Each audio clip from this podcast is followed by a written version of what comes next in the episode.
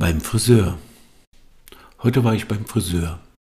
Eigentlich hatte ich gestern einen Termin, aber da haben sich zwei Termine überschnitten, so musste ich den Termin verschieben. Friseursalon Monique, guten Tag.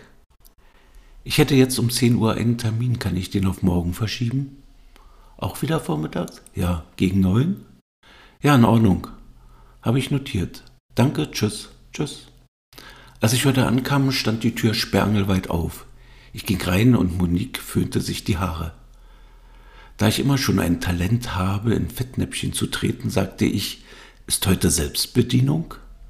Darauf legte sie den Föhn beiseite. Nein, sagte sie, ging in den Nebenraum, schüttelte sich die Haare und kämmte sie kurz durch.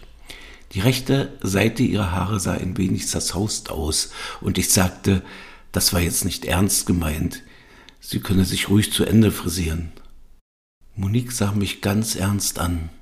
Also nicht direkt, sondern ich sah sie im Frisierspiegel, da ich durch einen Handwink von ihr inzwischen Platz genommen hatte. Ich bin fertig, ich mag die Haare, so wenn sie etwas zerzaust sind.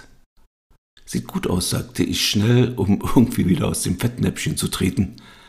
Darauf war ich jetzt nicht aus, sagte Monique, legte mir den Umhang um und fing an, mich zu frisieren. Beim Bezahlen gab ich ihr Trinkgeld und sagte ihr, dass das alles nicht so gemeint war und ich nur einen Witz machen wollte.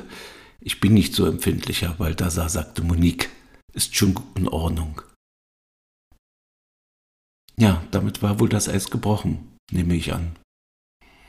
Ich kann von Glück reden, dass sich Monique nicht absichtlich verschnitten hat.